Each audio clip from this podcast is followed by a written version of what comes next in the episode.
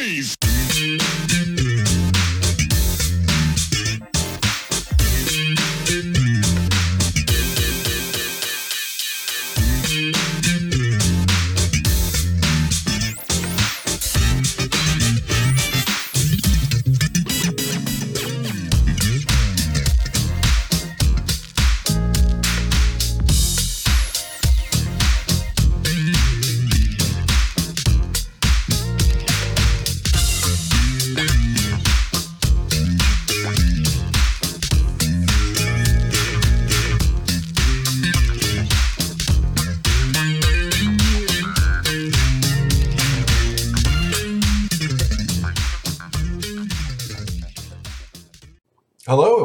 To another edition of Truth and Rhythm.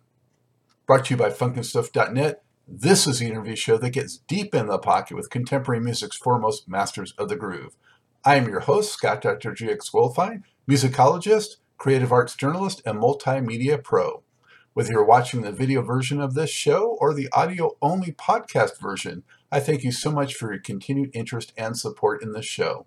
If you enjoy this programming, there are several ways to help support Truth and Rhythm, as well as contribute to further enhancements and expansion, plus get some sweet perks and rewards in the process.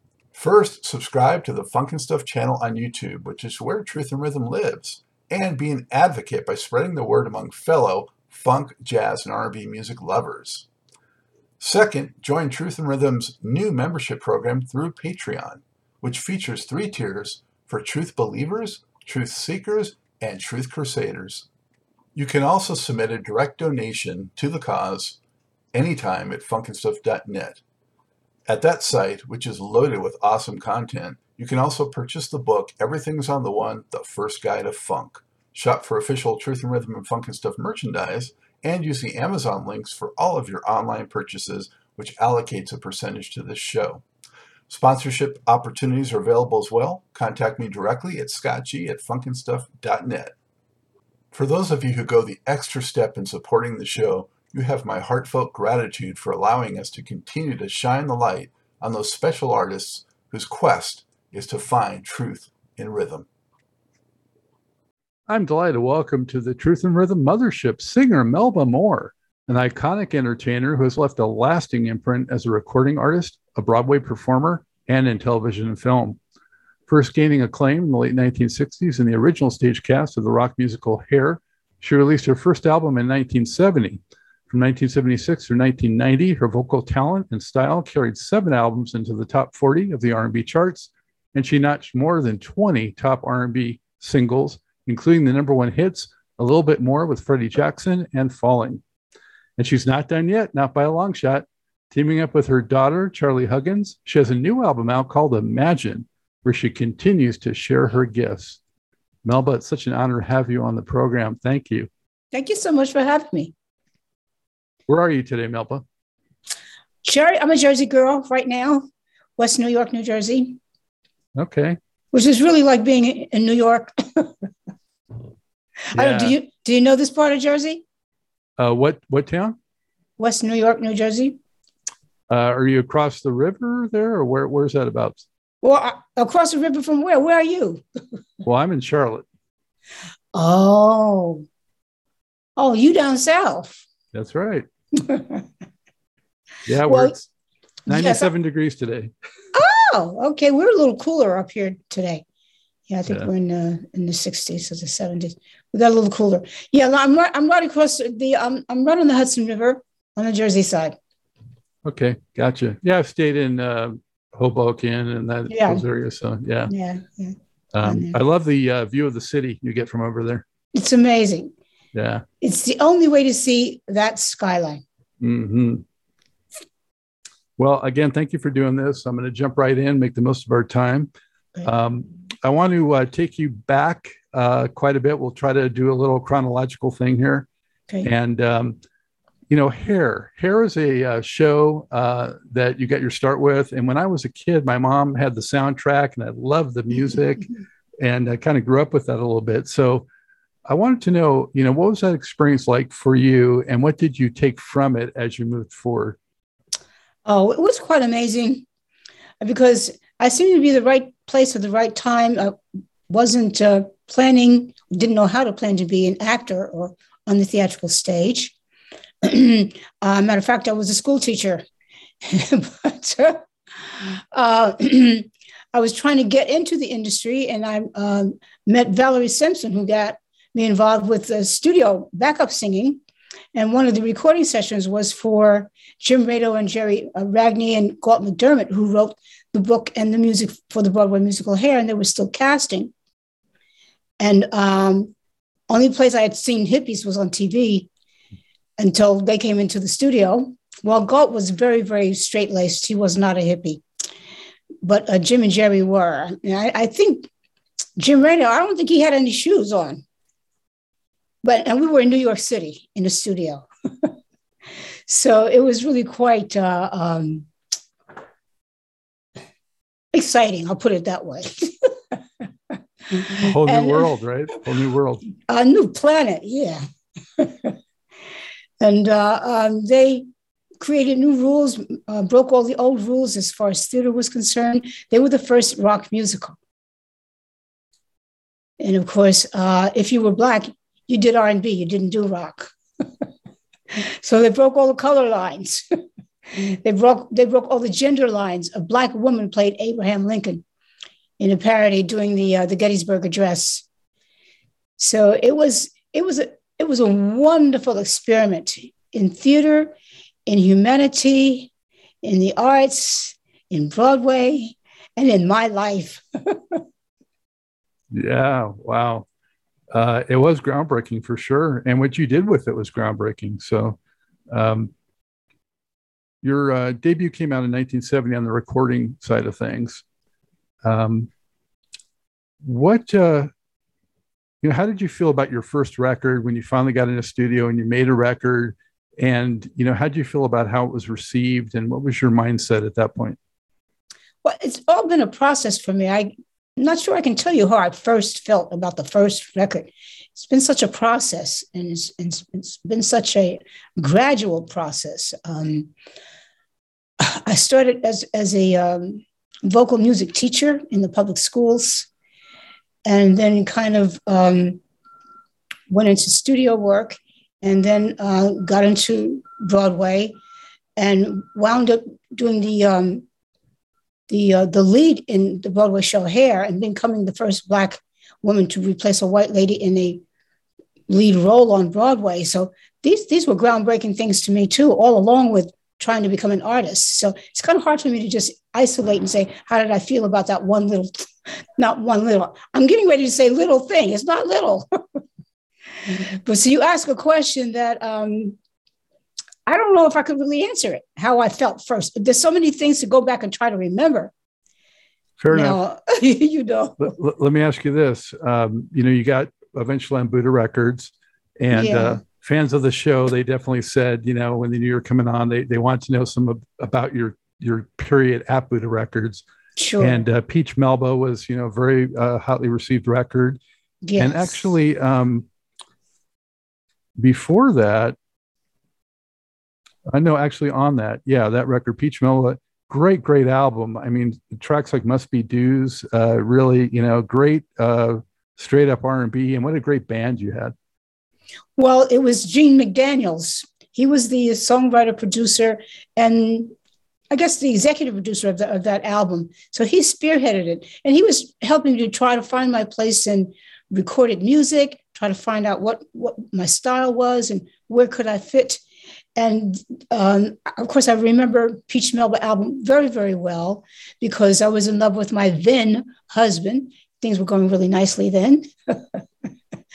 And of course, he was helping me to find a management team to spearhead my career in my life. So I remember that very, very well. And um, the the the music that we recorded was recorded at Gene uh, McDaniel's home on the West Coast.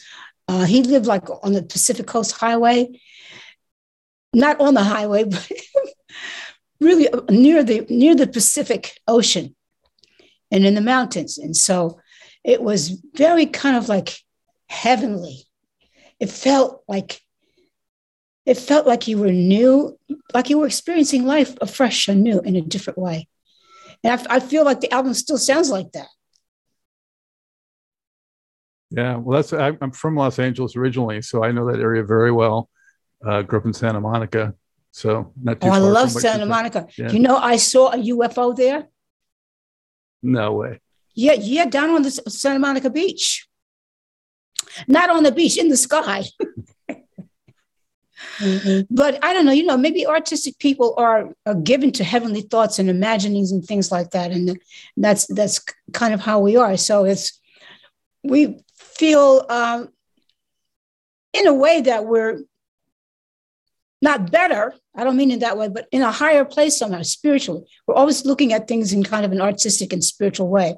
And the, the, that part of Los Angeles to me is is very um, kind of magical. Yeah, to ride up that coastline all the way up there.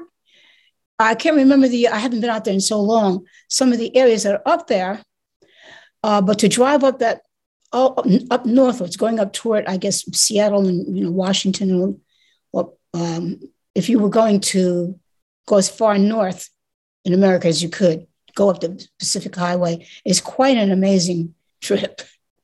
And to record your music out there, and you have your first like real R and B uh, um, recording up there, it's just part of a uplifting, incredible feeling that lets me know I have an incredible life, and that's been part of it, you, you know, and um, trying to find my voice, having all these incredible songwriters and producers, and and now I'm famous.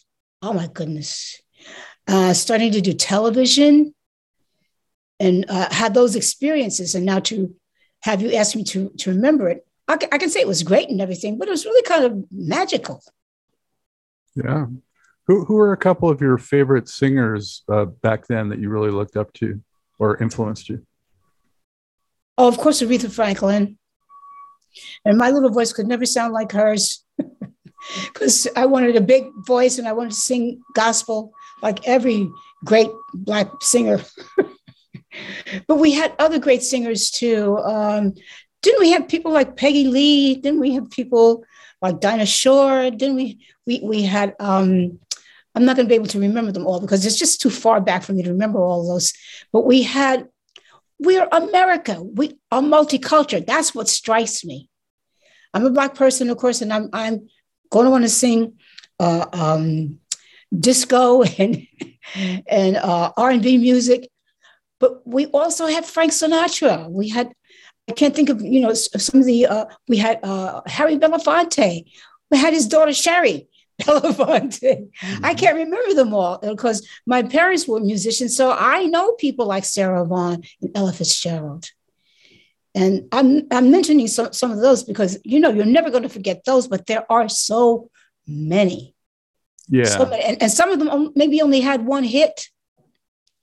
And you know, they may be considered fly-by-nighters, but there's so when I think about the culture, we have so much fun music, good music, diverse music. And then you also have, if you want it, classical music. And um, being classically trained, um, I was familiar with whoever was popular in, in uh, um, opera at that time. I can't remember know who the people are now because my focus has been on something else for so long, and I'm quite a bit older now. so Yeah. a long time ago, but I do want to say that we still have so much diversity because we're American. It's, it's the way we are here. Absolutely. Uh, and it was just a year later about when you hit it, you know, you finally got your hit song with This Is It, and not to be confused with the Kenny Loggins song that came later. But uh, how did it feel to, to finally get over with a hit for yourself? Oh, that was just fun, you know, to turn on the radio and hear your music. And it's a dance song, so it's joyful, and you know, you can dance in the car. and you know, and you're young, you're, you know, you're um, got the energy and the, um, the the right frame of mind to just enjoy the whole aspect of it, you know, and scream and yell because it's your record, and just really, really, really enjoy it. Yeah. Do you have any memories of Van McCoy? Oh, just as yeah, because he was a consummate musician. Um, I know he hated saxophones. I know that. He liked oboes. And uh, when I asked him to please do kind of my routining of Lean on Me, uh, and reminded him that he had written it for uh, either Vivian Reed or Aretha Franklin, but that I, I had a, a, version that I wanted to sing uh, um, because it could help me develop uh, or express my style that was starting to come. And he agreed to it. I knew he was a really nice person. He was not an egotistical person. He was not a selfish person. And he's an incredible musician. And of course, for those who don't know, he ushered in the new dance era of America called disco with the hustle. And actually, I think he did it from Germany. I don't even think it was released here first. Hmm. So he was probably among the first Americans to have dance music global and maybe lay the groundwork for what we have now is such a variety of all kinds of dance music all over the world, and especially in the UK. Uh, and you mentioned Lean on Me, man. What a great gospel type performance that is. And, uh, you know, how many takes did it take for you to hit that one extended note? Now, the note is easy because that's what I do. And I was trying to find a song constructed so I could do that. So it didn't take me any any times to do that. I don't remember how many times it might have taken me to do other aspects that, you know, to the listener sound very, very simple and easy, but maybe you didn't capture the expression or the um, you know the emotion that you wanted to in the first or second take. So you do several takes until you, you get it right. But the, the big high long notes, those are easy. Well, I mean for me. Yeah, right. If you easy for you.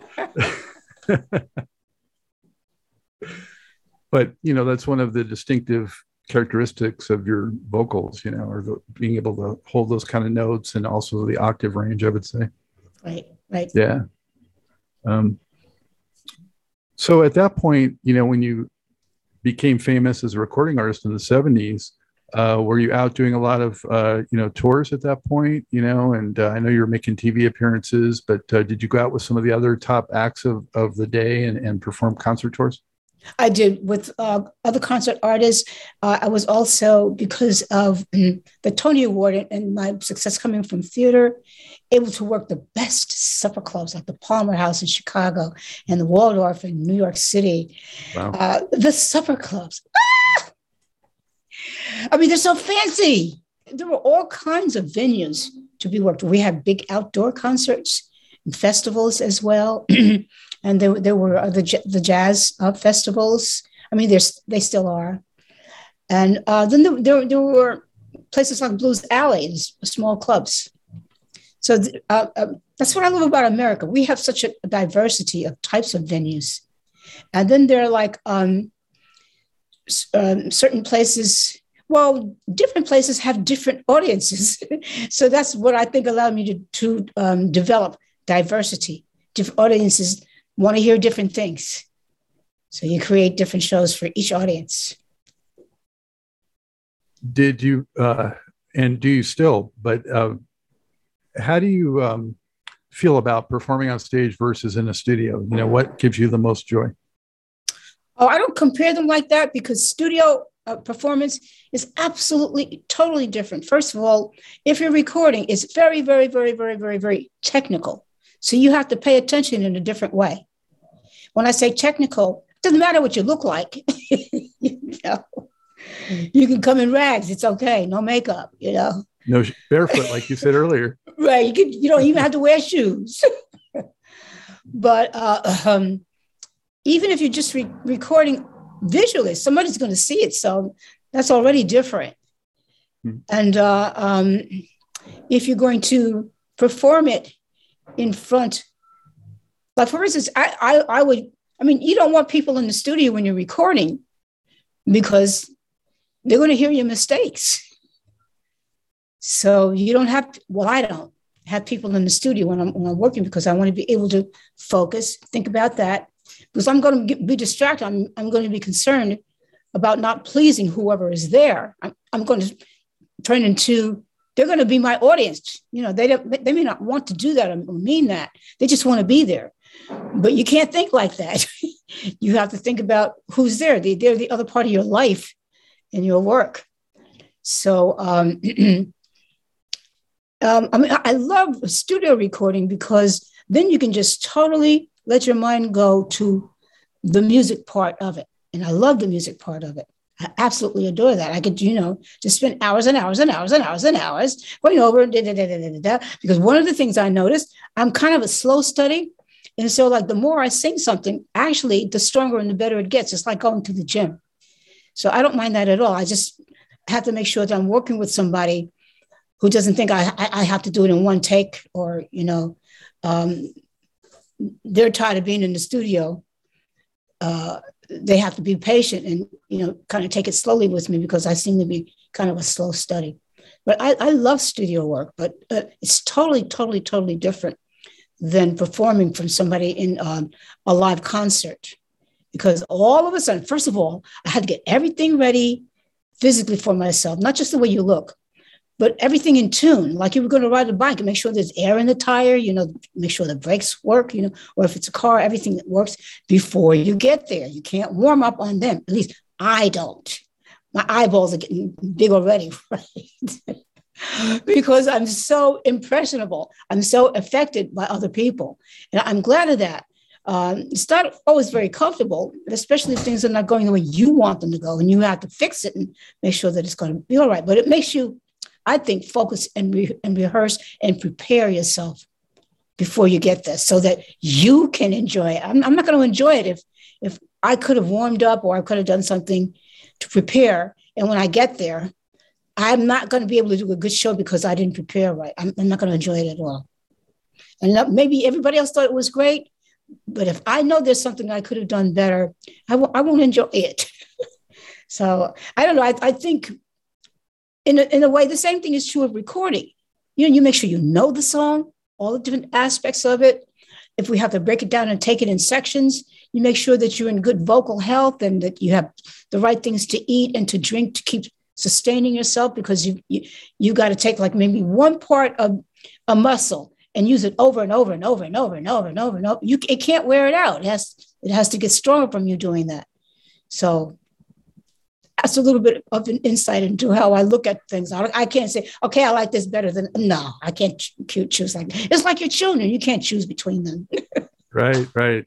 Yeah, no, I can appreciate that. I do think though that starting out on the stage for you know like hair and things like that must have made it an easier transition to perform your music on stage as opposed to people that haven't had that background before getting into recording absolutely because um, i think probably i'm sure what happened by my having the opportunity to get on the stage uh, in the stage play of hair? I had the wonderful director tom o'horgan telling me you know which is stage left which is stage right which is downstage you know, um, how not to upstage someone else if you're on with an ensemble, um, how to project where to go to do certain aspects of what you're, you, you're doing so that you realize the story that your body is telling. That normally, if you're just thinking about the singing, you don't know what your body is saying. You don't know how to engage it for the song. I'm much, much, much, much more aware, not just only of standing up tall and everything, but if the song um, is a sad song or whatever, to, to express that, not to just separate and just do it musically, uh, um, to tell the story with the body as well as the song. That has come from having good directors uh, like um, um, my director in uh, Purlie, Philip Rose, and I remember him uh, reminding me um, to stay in character because the, she was a Southern character. And because I'm from New York City, right? and if you haven't gotten used to and been trained to stay in the character or the person that you're in, and you're just up there and you're just talented, but you don't have any discipline or no experience, you'll slip back into yourself. Um, or you you can. And so to, to remember, oh no, that's not who I am right now. That's not who I am right. And keep doing it, come back, come back, and, and work on the stage with seasoned actors who maybe are they're not singers, they're actors. So they um they approach it slightly differently and you learn from them. oh, this is how this is how you think about that. And then when you're with them, you you you're with them, you know, in the dialogue as that person playing opposite them. And so you see how it is like I'm talking to you now, but you see how it is on the stage. It's very different. And then, you know, you have to remember you still have that responsibility when you're on the stage singing a song and you're, you don't have a dialogue, you don't have a director, nobody's telling you to do anything, you do anything you want to. Then you got to, you have to remind yourself to be disciplined, stand up nicely. People are looking at you. You, you have to fuss at yourself. but you wouldn't have that to tell yourself if, if you didn't have people teach you that. And sometimes, you know, you, you're having such a good time, you forget, you know, people taught you this. Remember that, you know, and and go back to it and then pass it on to somebody else. yeah. Um, Melba, you uh, you left Buddah, you went to Epic, and you had another hit with uh, "You Stepped Into My Life." and uh, working with McFadden and Whitehead and and those guys. Mm-hmm. Uh, what was uh, that like? Is there anything you can share with viewers about that experience? Well, my then husband was responsible for that. His name is Charles Huggins. I got to say thank you to him, not only for loving me and taking care of me, but uh, really um, becoming my personal manager and spearheading the business aspect of uh, my life because I didn't have any background in the business aspect of it and somebody has to make the deals. You even have to have some kind of uh, wisdom to pick and find a manager. That was the first challenge we had to try to do to try to find a manager. We weren't able to find one because uh, most of the managers that would have been great for us for recording had never managed anybody who had done theater, and they thought, well, if you were Broadway, you're not going to really fit in um, R&B recorded music because nobody really had done it before. And uh, uh, I would say that um, the the way that we went was was marvelous because um, what my then husband did was ask people around, you know, well, how do you do this? How do you do that? He got a lot of good counsel. He went to, um, for instance, he went to many, but he went to Philly International uh, with Gamble and Huff and had lots of meetings with them until eventually he kind of borrowed Gene McFadden and John Whitehead. mm-hmm. And uh, spent a lot of time with them and seeing what they felt was the, a good direction to try to uh, start to take me in for music. And they wrote and produced many, many wonderful songs for me, like I Don't Know No One Else to Turn to, a beautiful ballad, um, Standing Right Here, wonderful uh, dance classic has become for me. Um, they took the Bee Gees song "You Stepped Into My Life" and did such an incredible arrangement. It's still a hit. "You Stepped Into My Life," uh, but it's it's that Philly International funk and feel with that uh, genius um, construction of the song, and then they tailor made it for my little voice so I could fit into disco. so and they've uh, created quality music um, they've cr- created music that has lasted and music that I can still build on. So it, it, they've given me a life in this industry, McFadden and Whitehead. Well, they've been part of, you know, helping me to build a life in this industry. What, was there any point where you felt like you were being pushed maybe out of your comfort zone and you had to kind of like challenge yourself? I was never in a comfort zone. um, because regardless of what I was trying, it was always new. And um, I, would would have to go and do a song or do a recording. We'd have to test it on people if whether or not they were going to buy it. And then uh, could I perform it live? because like in the studio you can get a chance to take one section of it over and over and over and over. When it's live you have to put it all together and be able to strengthen all the different areas of your voice so that you can do that. Plus you walk into somebody's air conditioning or whatever it is you don't it's like okay now go perform on the moon. Let me see you do that. To find out if it's going to stand up or not. So when, when i tell you that i'm excited about looking back on it to see what we have i mean that's the only way i think you can really assess that you've got something good after it's all over. It's too late if it's not, you know. so there's never like really a comfort zone. And by the time you get com- comfortable with that, for most of us in the recording industry, it's time for you to try to put something else out and find out what that's going to do and test it again. Well, your own personal preference, did you prefer doing more down tempo material or did you like the dance material? I think I do ballads better, but you can't have a whole evening of ballads. Uh, you can't have a whole recording of You have to have diversity. You have to have variety. And then at a certain point, if you have um, a lot of songs that are successful, you you're going to have to break them up either with other people's music or with um, other songs of yours. And if you have a, a, career like Frank Sinatra, you can do one song, it's okay. but if your career hasn't been that successful, you're going to have to try to get some success with some diversity in music so that when you do your show, it can be diverse enough to keep people's interest. It has to vary. So, unless, I mean, there's some people who can, there are some people who can just sing one type of music and their audience is, is happy and nobody's bored. But I find that I need to have a little, little bit of diversity. There's much more to this great Truth and Rhythm interview. Just continue on to the next part of the episode. Also, be sure to subscribe to this channel. If you've already done so, please share it with friends.